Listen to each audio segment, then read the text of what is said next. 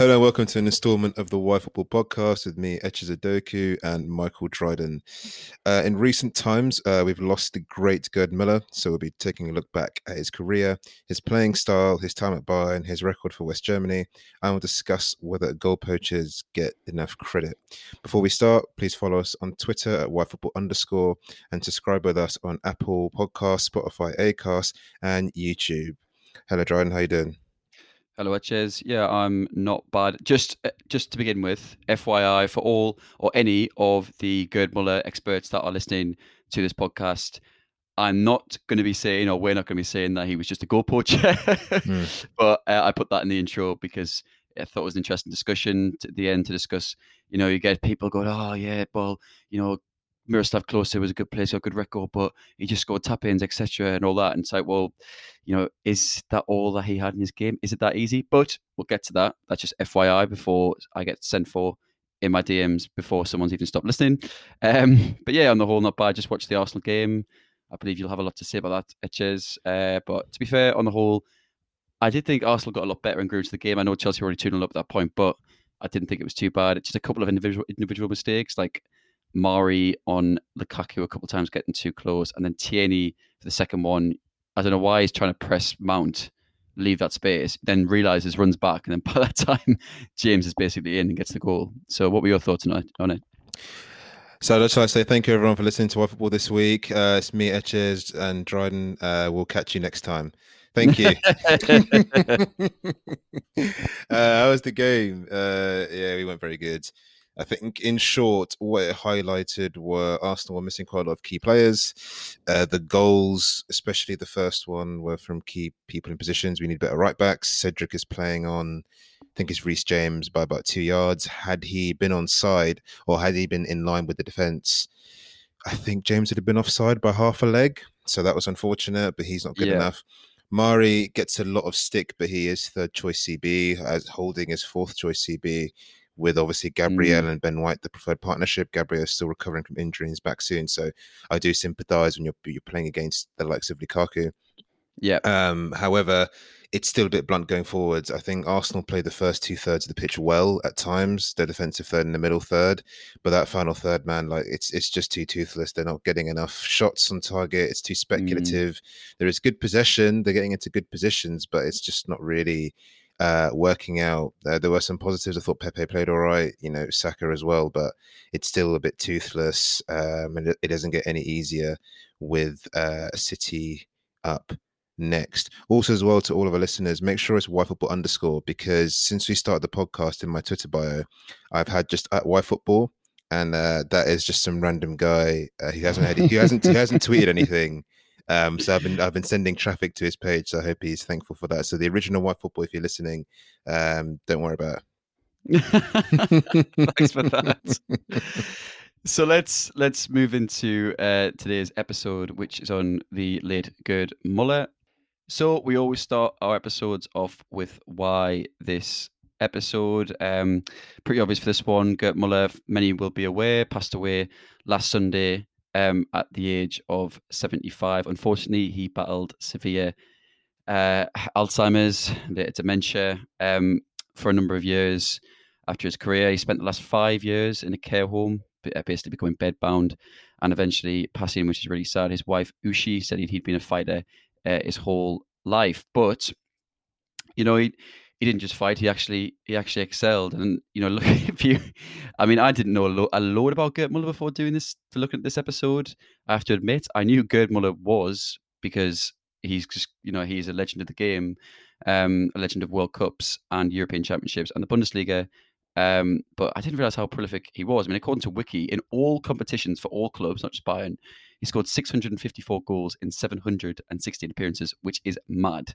that is which mad. is pretty pretty mad. Um, so it's just it's just bonkers. He's got the record of 365 Bundesliga goals for for Bayern in 427 matches. So he's the all all time Bundesliga goal scorer, as you will not be surprised um, to see. So yeah, do why are we doing this episode? You know, while most people of our generation, you know, like myself, like you, have certainly heard of Gerd Muller.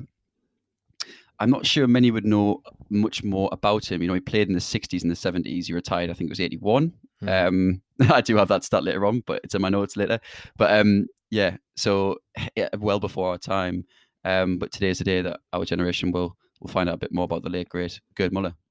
So we'll start off by looking at who was uh, Gerd Muller. So Gerd Muller was born 3rd November 1945 in Nordlingen uh, in Bavaria, Germany, um, which is like between Stuttgart and Munich. For some context there, he's one of uh, five children, and after leaving school at 14, pretty young, um, he became an apprentice weaver. Um, but in 1962, age 17, began playing or eventually started playing for the first team of his hometown amateur club, TSV Nordlingen, scoring 51 goals for them in the 63 64 season. Um, this gained him some notoriety, and nearby Bayern Munich heard of his exploits, signed him up in 1964. This is actually when Bayern Munich were in the second tier um, of German football and hadn't really reached, well, they hadn't at all reached the heights of what we know about them today and what they eventually became in the 70s and the 80s. Um, and 33 goals in his first season at Bayern uh, helped them restore their top flight Bundesliga status. Um, and within four years, Bayern were, were German champions once again, a, a title they won four times in five years um, during um, Muller's uh, stay at the club. Um, and prior to that, Bayern only won had only won one league title, which is in 1932, which is you know it's a long time ago, but to think that it took them until the 60s to then win another title, you know, a lot of people will be surprised by that, you know, given how dominant Bayern are in Germany. Yeah, yeah exactly. You, you've taken the words out of my mouth. It's just mad how dominant they are now to consider that they were such a well relative minnow compared to the other teams that were around back then. Uh, the actual champions in 64 were FC Köln, who, who you know very well, but oh, these oh, nice. days uh, are miles apart from Bayern. And, you know, the way Bayern are now, if we do a podcast in 10 years, if this podcast still exists, we'll probably be talking about will Bayern win their 40th league in a row? Because mm. that's the way it's shaping up at the moment. Yeah, God, yeah, 65 year old Lecce is still banging about Arsenal and talking about how Bayern is still German champions. Can't wait for it. But uh, yeah, the FC FC Köln. Um, you know when the Bundesliga came back after COVID, yeah. and loads of clubs in England were like choosing a partner team to for all their fans to go out and watch. Sunderland partnered with FC Köln, and they're like, "Yeah, go and watch FC Köln's games." No. I also went to an FC Köln game in, in Cologne, banged on about before. It was good fun, so I do recommend going. Um, but yeah, I, am not just going to go because you tell me to. I want to go and watch it. Uh, he was he acquired the nickname, or Muller acquired the nickname Bomber der Nation or Nation, uh, meaning the nation's bomber. He had a very catchy song named after him. I just, would you like to hear this song? Um, Even if I say no, you're going to play it. Yes, I am. uh, I'm going to play you the actual video of my phone, Etches, but i am going to dub this in afterwards, so oh, nice. this can get a better hearing. But it's called wait. it's called "Then Go Boom."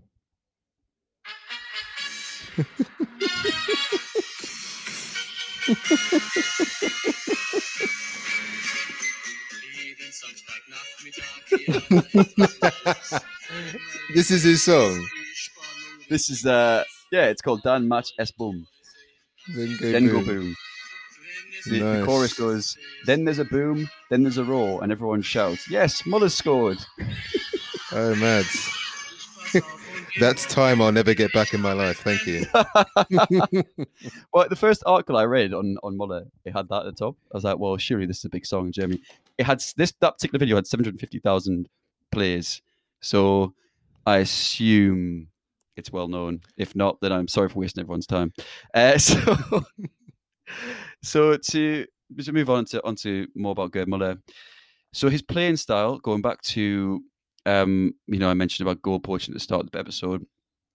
So there's an interesting quote here from Peter Mason, who is part of the Guardian, who uh, written a obituary about Muller very recently since his his death. So I thought I'd read that out. So his interpretation of Muller was he was short and had a thick set, but supremely well balanced. Muller had a devastating burst of pace over short distances and was exceedingly agile inside the six yard box, where he scored a large proportion of his goals through opportunism and quick thinking.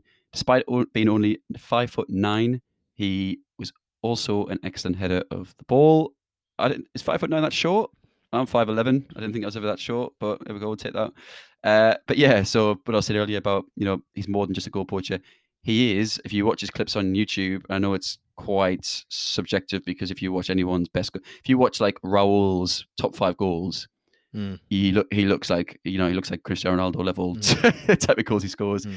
But um, we all know that Raul was very much a bit like, as described to extent with Muller and players like Klose, uh, a bit of a a bit of a poacher. Um, but on the whole, when you look at his, his, goals, even his best goals, a lot of goals inside the box, there seems to be a very, very good, or was a very good header of the ball. A couple of those goals I saw outside the box, very, very powerful low strikes. I think it was just a superb and lethal finisher, is what I got from looking at videos, even from that analysis from Peter. It he just looked like he's absolutely ruthless. And you do well. I mean, you don't score over 600 career goals by being pretty average at finishing. Mm, very true like the like a young Jozy Altidore. Aside from that, he looked ex- he looked exactly like your classic seventies footballer. You know, long sleeves, long hair, and he often sported this pretty questionable and very heavy Mark Lawrenson esque mustache, which I could see you sporting. To be fair, Ches. Um, I don't know. I don't know about that one. I mean, the only real takeaway from that, aside from the really interesting facts about Gerd Muller, is I guess five foot nine to really good in the air is quite rare. I mean, it's not specifically short obviously the famous Cannavaro was a brilliant header of the ball and was under six foot, but yeah, it is quite rare, I would say. And and the other takeaway is that I think personally in my own life, um, the quality the quality of life that I've I've lived so far oh. significantly increased when Mark Lawrenson retired from Match of the Day. Oh, um, oh really? Yeah, because his analysis absolutely bombed it. Him and who was the other guy? There's one. Alan Hansen. Uh, yeah. I, I, didn't mind Hansen uh, that much. I thought he actually tried. The thing with Lawrenson is, right, apart from his fairly questionable analysis of football matches, he just thought he's one of them guys who's really like very very dry and thought he was really funny. You know, you meet someone who like is just so dry, yeah, but but does it because they think it's funny. He just wasn't that funny. You, you get people who are actually quite dry and quite funny. You know, comics like Jack Dee, for example, but he just wasn't funny.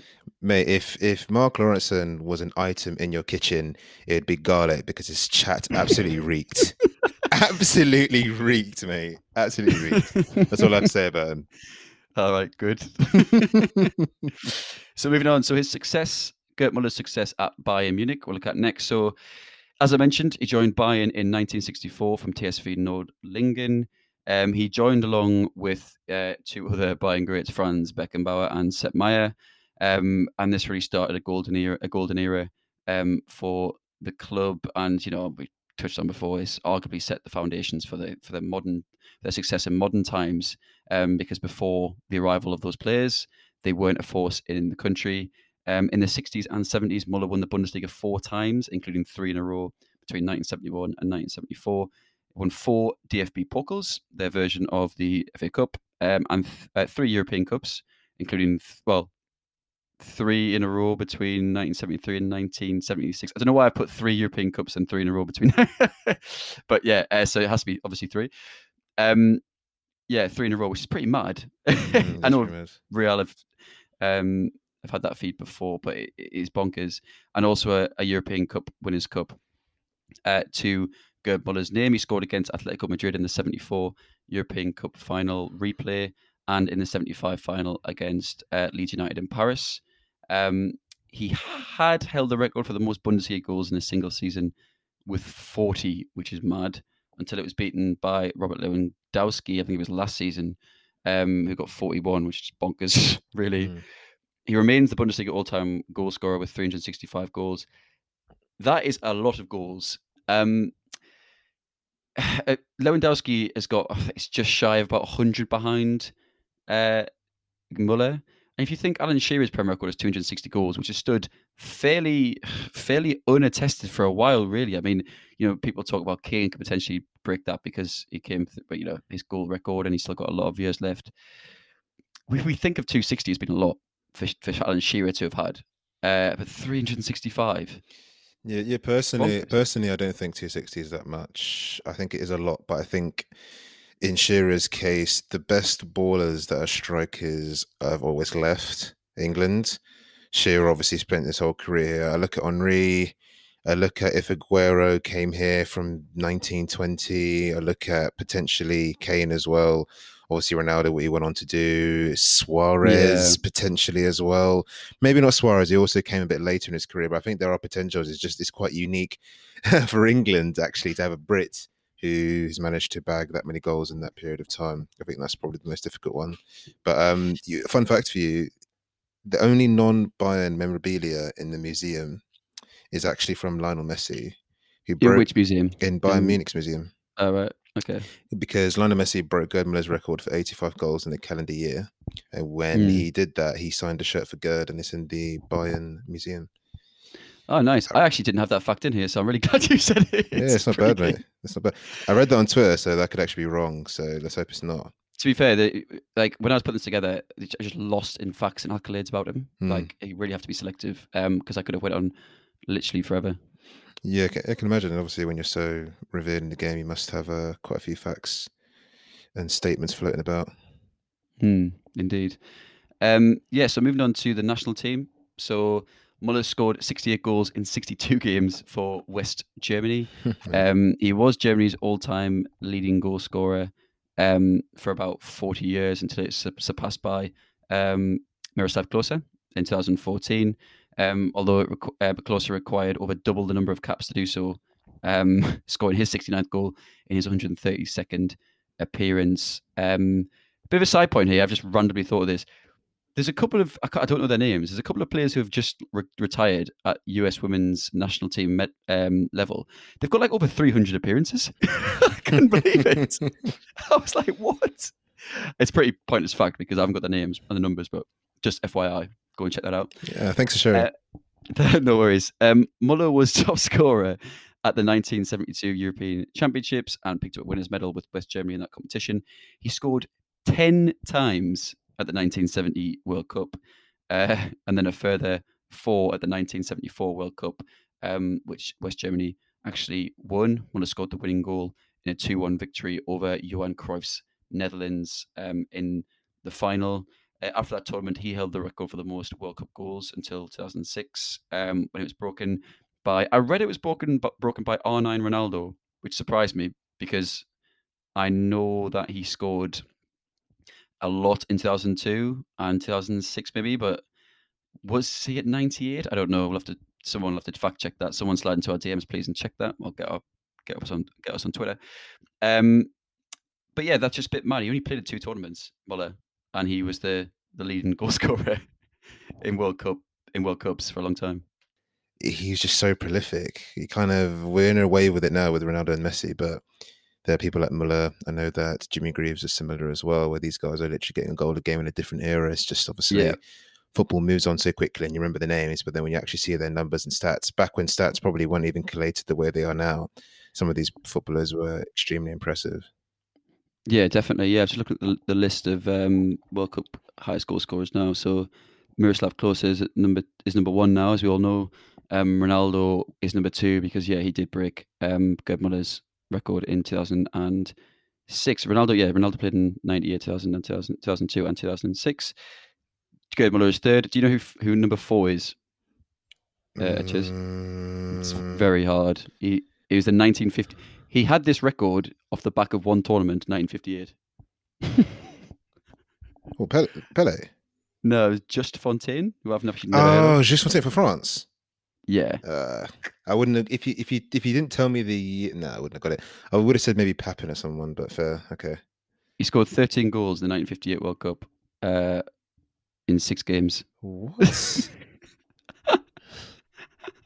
Pele scored. Pele scored 12 uh, in four World Cups, 14 matches. Miroslav Klose Klose played 24 matches. That is loads. Yeah, he played a lot. Um, yeah, so moving on now to post Bayern and Germany. This is definitely some facts that I did not know. Um, Muller quit playing for West Germany um, after the 1974 World Cup triumph, following an argument with the German Football Association at the post tournament celebration when officials' wives were allowed to attend, but players' wives were not. I just find Mm. that. why were they? Why were their wives not allowed? Uh, I, I, can't even. I can't even give a reasonable answer. I don't know. Numbers. Numbers. You know, like, yeah, like no plus ones. Yeah. uh, I don't know. Maybe, maybe, they didn't have enough money, mate. Like I d- I don't know. That's so bizarre. Yeah, and five years later, Muller left Bayern for Florida to join Fort Lauderdale, um, allegedly after objecting to being substituted in a match against Eintracht Frankfurt. I've got no other information about this, uh, but he just sounds like he was taking no nonsense from absolutely anyone. Yeah, when when you said that, the first person that came to mind was you know when Balotelli tried that back-heeled goal in pre-season yeah. and got Yeah. subbed off straight. away. the funniest thing is, is obviously he's clean through one-on-one. He tries the back heel, it misses, it like goes way wide. He just gets subbed off straight away, and he's not even, just- he's not even fussed. It was nowhere near as well. Like it was just, and I don't, I don't know how he actually expected to score with that particular move in that particular position. He was like to the right of the goal, and Injeko was just like, "What are you doing?" oh, he did whatever he wanted. That guy, fair play to him. Yeah, he did. Um, so Muller later retired from football in 1981, age 36. Uh, he opened a steakhouse in Fort Lauderdale um, with his wife Uschi, um, but succumbed to alcoholism. Um, he allegedly received support from from Bayern, who were involved in getting him professional help, which uh, apparently basically saved his. Well, I mean, arguably could have saved his life. Um, then Bayern hired him as a, a youth coach um, after he became dry, where he remained for two decades until he retired in 2000 um, and 13. I assume it was like Bayern saying, "Look, yeah, we'll get you professional help. If you can get over it, then we'll bring you back, um, and we'll bring you back as a coach." Perhaps he slipped into alcoholism because, you know, some players post. I mean, this could be a classic example. Some players post post sport. Um, you know, like you think I think of Flintoff with cricket. You know, there's probably loads of examples with football, even Paul Merson, something like that, where if they stop playing football, they stop being the limelight, and they just struggle with it. Mm. And I just I don't know as a fact that happened with him, but for him to have been like uh, uh, the- one of the biggest stars in the world, and then suddenly he's like just a bit small small time because I mean that time I mean what that was it would have been the nineties when he oh no oh, sorry it was the eighties when he retired so he would have been yeah eighties and nineties when he'd been having the, like, owning the steakhouse whatever. He wouldn't probably not like you know nowadays footballers are multimillionaires when they retire. Yeah. but was Gerd Muller probably not Yeah, I completely agree with you on that one. And also, as well, you, you said you you uh, overwhelmed with the amount of facts and figures to throw in for Gerd Muller. I rate how you had to throw it in that he opened up a steakhouse, just in case you're wondering. You're in a steakhouse, but no, I think you're right. Like a lot of footballers um, of that era in particular, and, and and now in modern era, but I think with social media and TV and, and in coaching as well, they seem to be a bit more involved. But there definitely is that that era of ballers that really struggled with alcoholism when the game when they left the game, um, which is sad. So it's good to see that he managed to come through that. Yeah, so I mean, potentially as well, it could have been a, a, a factor in his in later um, being diagnosed uh, with with Alzheimer's, which was in um, I think it was 2015. He was diagnosed, and there was uh, there was uh, I read that even when he was still coaching, he was like very forgetful and stuff. So there was symptoms coming on whilst he was still coaching in the youth in the youth setup at Bayern. So that'd be very sad for people to see that. And I mean, he died. What was it, 75? Like you know, the, in this day and age, that's no age really to to pass away. And um, you know, I wonder if that alcoholism did affect that. Um, but I mean, one thing I didn't find at all actually, and I actually explicitly tried to Google this, although I don't speak German, so I was googling this in English and couldn't find it. Mm. Was like any, you know, when in England when we've had p- players get diagnosed with Alzheimer's or, di- or dementia or both, or have then died from it, i.e. Jack Charlton, there's been a lot in the press about you know the links between you know Alzheimer's, dementia, CTE, and um, you know football, head, heading the football, all this sort of stuff.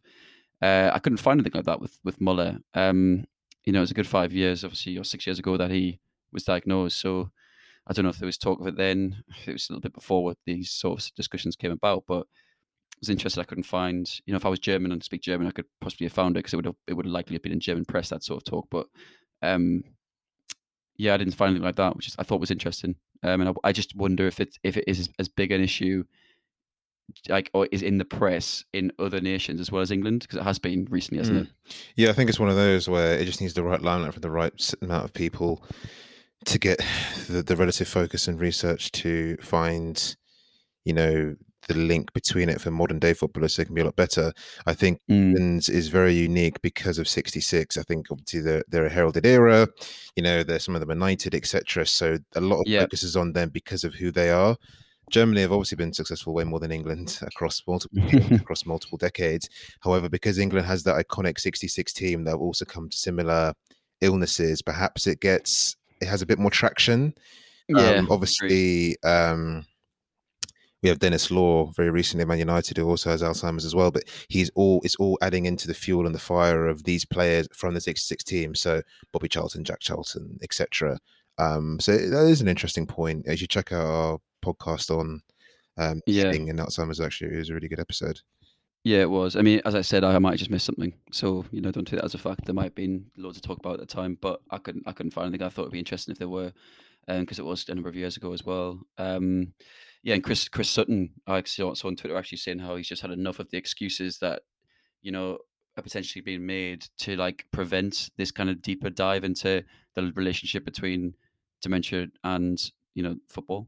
So moving on, so I, I did a little section here in my notes about why is he so revered. Probably is a waste of time because we've just mentioned his goals, which are pretty mad. I mean, what 365 goals um, for Bayern in the Bundesliga in uh, 400 um, odd appearance uh, for 400 odd Bundesliga appearances. Um, you know, countless goals for Germany in the 60s, over a goal a game. Um, he won the 1970 Ballon d'Or uh, two years um, before winning the European Championships. Uh, two-time German Footballer of the Year. He won the Bundesliga top scorer uh, award seven times, um, and he won the European Golden Shoe winner twice, which is a big, big feat. To be fair, so I mean, what more, what more can we see? I mean, his numbers just don't lie, man. Like, I implore anyone to look, try and find some videos on YouTube.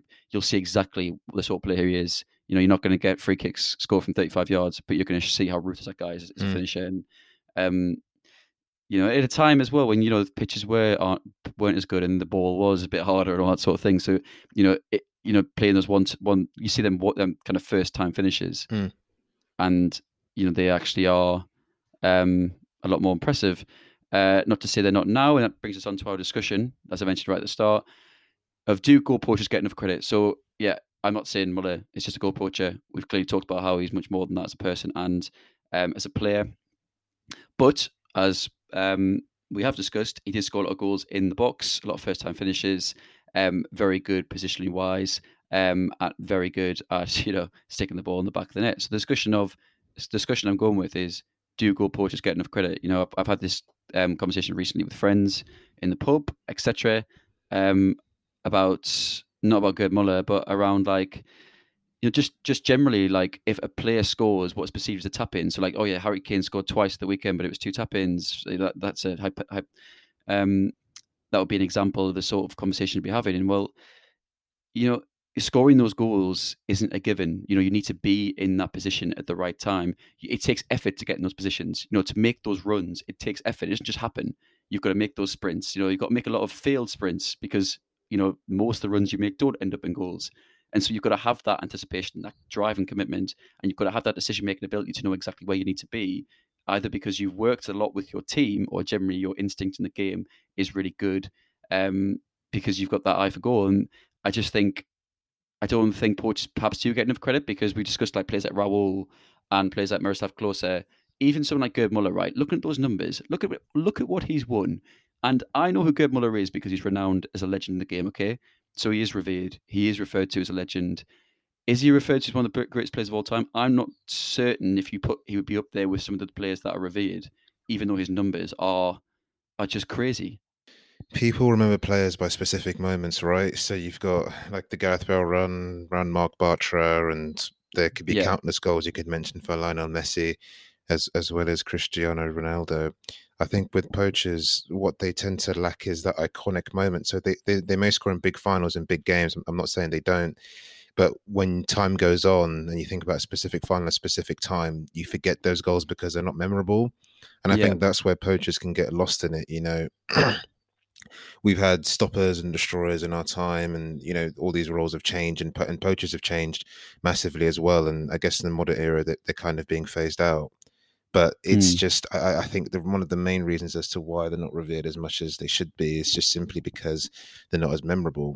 And even someone like Miroslav Klose, who was an elite finisher, I think it's just that the greatest in the game people perceive as doing more. Maybe they're Yeah. more rounded. You know, like I didn't watch Miroslav Klose most of his career. I know that he scored a lot of goals. From the times that I've seen him, I can't really name any memorable goals compared to, let's think of a striker of that era. Ties in with Henry. Maybe he's a little bit ahead of Henry's time, but they were still playing at similar periods of time. Even people like Mm. Totti. Yeah, there are loads of different Yeah. players I could mention, uh, strikers, cams, whatever. We think, oh wow, that was a moment where they did this. But when it's a poacher, you, you often see them as they're lacking abilities to make them more well rounded, which makes them a better player overall. I think that's unfair. I think it's mostly because it's they're just not as memorable. That's what they Yeah, much credit. I do, I do agree. I think the the Van Basten goal, for example, like that's all I know about Van Basten. Really, is that goal. I know he played for AC. I know he played for the Netherlands. Um, but because that goal is so iconic, I know of that player. Um, and it's it's true for a lot, a lot of players. Um, whereas your mirror Miroslav Klose, you wouldn't have one single goal that would like mark it out and would be in a, in a reel that would go through the ages. Um, but yeah, it's, it's I think as, as well like with with poachers, there's this kind of like people seem to think that well, if they weren't in a good team, they couldn't put the numbers they do because if their game is naturally to to, to find the, the right areas and to and to, to poach goals and to be in the box, they do have to rely quite a bit on their teammates in theory because they can make all the right runs if the ball isn't put there, then they're not going to score. Whereas some people would say, like you said, players like Henry can could arguably get the ball and did on so many occasions fashion chances out for him, them, uh, himself and score goals on his own. You know that goal against Spurs. Mm. You know that was him. I mean, that's one example of one of them goals where like the defending was so bad that I have to say it has to be taken down the notch by ten percent. But it was still it was still outrageous, and like he scored that goal on his own. You know, Miroslav Klose, even so like Gerd Muller seemingly probably wouldn't be able to to match that feat. You know, Henry's goal against United, we flicks it flicks it over Barthez Barthez's head. Um, like that's just another example. Um, so yeah, I mean, there's more to game, more to the game than, than finishing, I suppose. So so that would would lend itself to it. But I would say as a conclusion, you know, I do I don't think we should overlook players like like Muller, players like you know Raul. They are still revered, but I perhaps think they don't get the credit they might deserve. I mean, that's that's the perfect time to kind of end the pod for this week. Mm. So thank you to everyone um, who put in their prayers last week for the Arsenal result. It did absolutely nothing. So I would ask you to do it again this week, but we've got City coming up next. So just save it, save it, save it for when we have that relegation rival battle against Norwich. That could be a key one uh, to help us stay in the league. But um, yeah, don't forget to to comment and subscribe with us. And we'll see you next time. Thank you very much for the information, Dryden, as well. No worries. To add that one in. No worries. yeah, have a good evening, everyone. Cheers, guys. Cheers.